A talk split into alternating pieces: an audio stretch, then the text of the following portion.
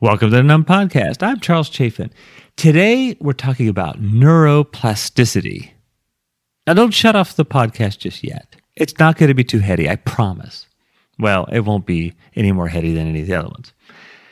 So that's probably a word you've heard before, but do you know what it means? It's basically the brain's ability to change, or whether it's its function or actually its structure, based upon new experiences. So my slant with neuroplasticity today is really to talk about our brain's change relative to our engagement with technology. And I write about it in NUM a little bit, but I want to talk about it in a little more detail. There's a really great piece in this outlet called CounterCurrents.org by the author V.A. Ashroff, who walks through many of the elements that are part of NUM, but talking about this idea of neuroplasticity as it relates to technology.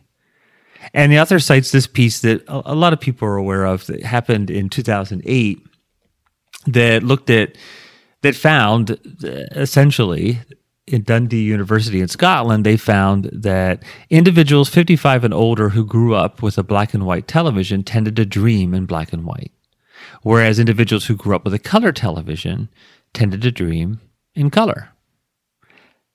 I suppose in 10 or 20 years, they could replicate that study at Dundee University in Scotland and see if individuals growing up with HD have dreams in HD, in high definition. I don't know if I would like that, although maybe in a couple of random cases, but I digress. Nevertheless, thinking about this idea of how our brain function and structure changes relative to experiences has huge, huge implications when it comes to technology. You know, we're picking up our smartphones over 100 times a day in a lot of cases, or we're checking our inbox, our email inbox, on multiple occasions. Even this idea of having, phantom vibrations because we think we're feeling our phone vibrating when it's not. Our attentional resources are devoted to what's happening with technology, and it's creating all kinds of issues when it comes, most notably, to shorter attention spans. So in 2000, and the author walks through this, it's commonly known that in 2000, our average attention span was about 12 seconds. In 2015, our average attention span dropped all the way down to 8 seconds. And now Microsoft is saying within the past year or two, our attention span is under 8 seconds, which is less time than the attention span of a goldfish. Interesting that Microsoft's doing this research, but nevertheless. And the implications of having shorter attention span, we talk about on this podcast, I write about it in NUM, are far-ranging, right? So we're more distracted, which means we don't necessarily have the cognitive ability to learn, to be productive, to engage and learn about the people around us because we're constantly distracted with these short attention spans. And there are other implications when it comes to physical and mental health, whether it's poor diet or we're not exercising, and even getting into elements of depression and ADHD, many of the things we've talked about as well on other podcast episodes. So our interaction with technology, and everybody has their own consumption and relationship with technology. But that relationship has an impact on the structure of our brain. And you may be finding that if you are one of those people that are picking up your phone over 100 times a day and switching tasks and being distracted from what you were doing to pick up your phone, you may find that you are having a shorter attention span. You're having more difficulty in focusing. You may be not as patient when it comes to exercise or making sure you're eating quality food or all those different things. And in the book, I write about ways that we can counter that. So we can counter that by obviously managing our devices and the easy ones, push notifications, but we can also create friction between ourselves and our devices. Having, in some cases, it's maybe 10 minutes of uninterrupted time without a device. I'm amazed at how many people have written me, whether they're readers or listeners to this podcast, have said, I had to start with like 2 minutes without my phone. And I'm trying to get more time so that I can work or even just be with my family without my phone. But I have to start with this short time. And I'm gradually trying to get to a point where I can have 30 or 45 minutes non-distracted, whether to be a productive employee, to be a better mate, to be a better parent, or maybe just to have time with yourself and be focused and whatnot. So it's a great piece in CounterCurrents. And it's not designed to necessarily to scare folks, but I do think it's important that we recognize that our brains are changing and adapting based upon how we are focusing our attention. And as I've written and we've talked about many, many times, our attention is the gateway to our consciousness. It is our most valuable commodity. And there are lots of things that are vying for our attention, but we have to safeguard it in the best way that we can to be more productive, to be more present, to be more parent, to be better parents, and to enjoy life better. So I encourage you to take a look at that piece. It's a great, walks through a lot of the different things you've probably read in NUM and seen on the podcast. But essentially, our brains are actually changing based upon what we're doing. This is a NUM podcast. I'm Charles Chaffin. NUM, NUM, NUM, NUM, NUM, NUM, NUM, NUM, NUM. So Facebook is changing its name, I guess, to focus on this metaverse. I didn't know what a metaverse was until this hit the news. But I guess it's an alternate reality where you could be whatever it is you want to be.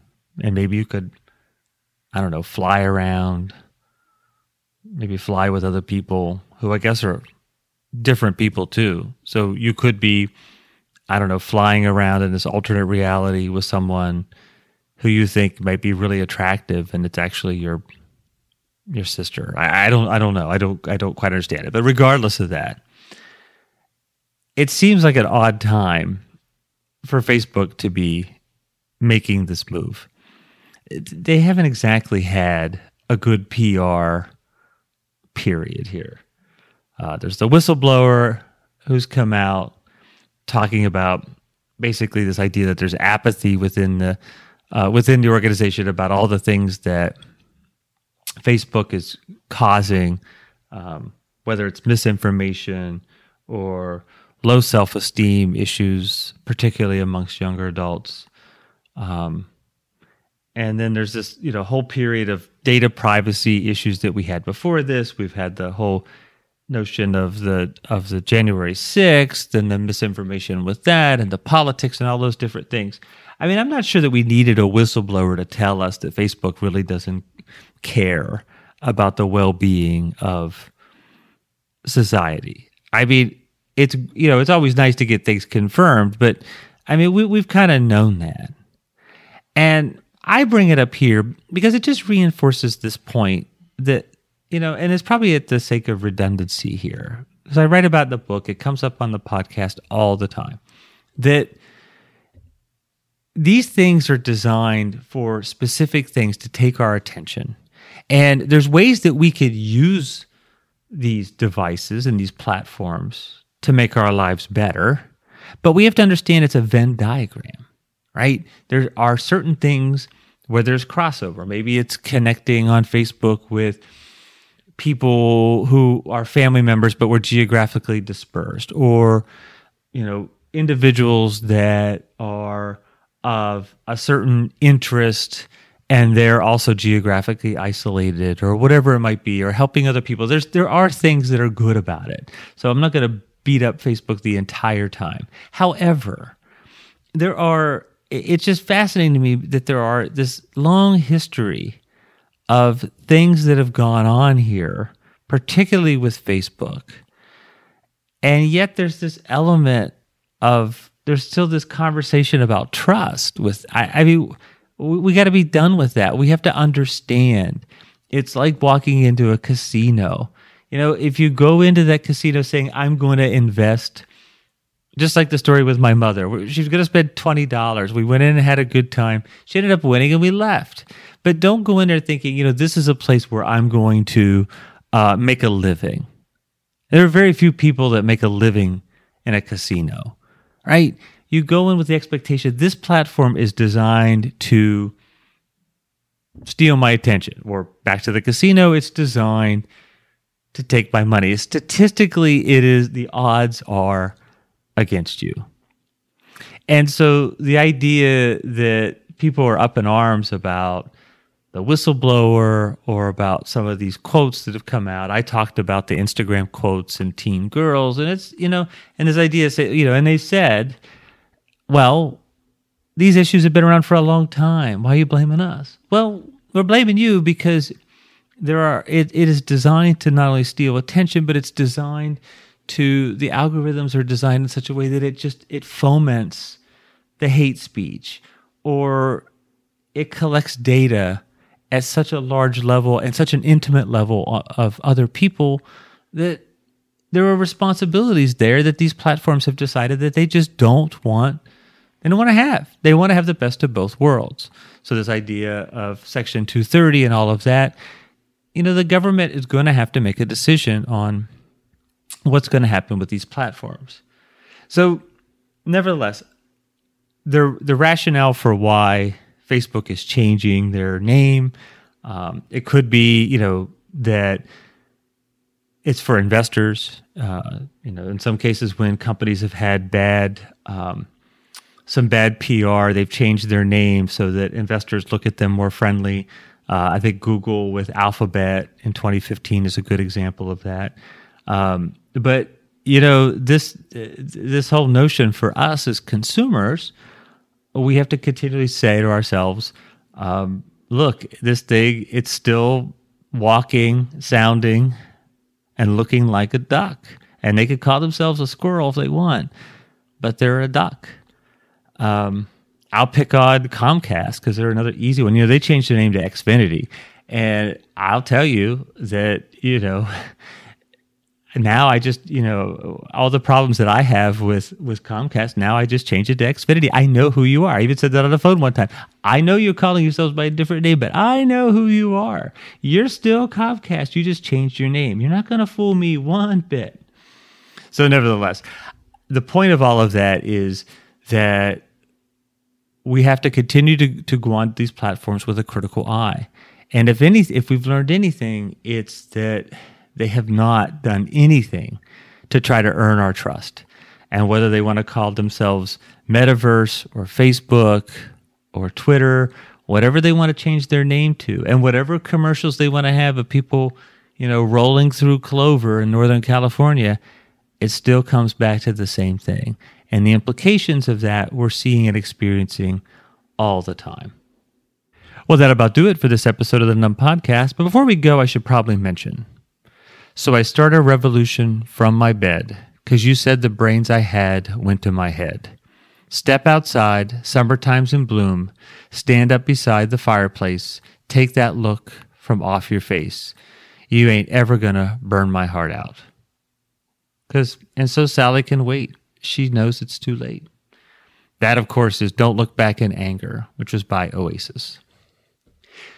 So I got a lot of emails while we were on our hiatus, and a lot of them talked about the connection, or actually the disconnect between the book and the podcast, particularly as it relates to length. So several people wrote, you know, I love the short, concise chapters in the book, but then the podcast, well, I'll say this for dramatic effect, drones on for like an hour. And I can't listen to the whole thing. You're talking about short attention spans, Chaffin, and you drone on for an hour. They didn't say that. Most of them were nicer about it. But I hear you, or I guess I read you because you wrote it. And so we are shortening things up a little bit. Now, when I do an interview, it'll still be longer, but the cases like today, when we had a couple little things, a couple research studies I wanted to talk about, we're doing it much shorter. So I hear you, and I appreciate that. I should remind you that you can get the NUM podcast on Apple Tunes. Damn it. Well, that'll about do it for this episode of the NUM podcast. But before we go, I should mention. So I start a revolution from my bed, because you said the brains I had went to my head. Step outside, summertime's in bloom. Stand up beside the fireplace. Take that look from off your face. You ain't ever gonna burn my heart out. And so Sally can wait. She knows it's too late. As we're walking on by, her soul slides by. But don't look back in anger, I heard you say. That's, of course, Don't Look Back in Anger by Oasis. A reminder that you can get the NUM podcast on Spotify, Google Play, iTunes, or wherever else you might get your podcast, Audible. And if you get the show through iTunes, I hope you'll leave a review. So I got a lot of email about, we got a lot of email about the break, but I also got a lot of email about the length of the podcast, specifically the disconnect between the book and the podcast. The book has short, concise chapters, and the podcast drones on for like an hour. Nobody said drones on in the email, but I heard it, or I read it. And so we're going to offer some shorter episodes when there's not interviews. Like today, there were a couple studies I wanted to mention, and then we move on. We try to do it in a concise way. So I hear you, or I guess I read you.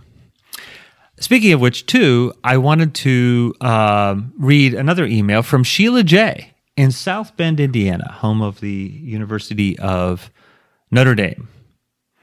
She just wrote, "We have missed you because of the hiatus.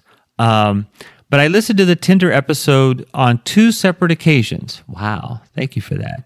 "And it really helped me in trying to manage all of the choices that seemed to be coming at me on that site. I now focus on one person and see if there's a connection rather than trying to meet 2 and 3 people at once. ... and whatnot." Well, there's a lot to unpack there, Sheila, but thank you for the email, first of all. Second of all, we talked about that in prior episodes, the idea that there's an element of choice overload, right, when it comes to dating apps, that we tend to, in some cases, particularly if we are maximizers, we might want to look at all the different options that we could have for a mate rather than choosing one. And if we can focus on one individual, see if there's a connection for whatever our purposes are for the site, we may find that we have an easier time in managing all of that. And then the whatnot quote at the end, well, we know about that. So I'm working on it. I don't know that I said whatnot in this episode. I'll have to go back and look. I want to remind you that the audio engineer for the NUM podcast is Tim Dolbear, and the music is written by the great Jim Torito. It's great to be back, folks. And remember, if you're not where you are, you're nowhere. See you later.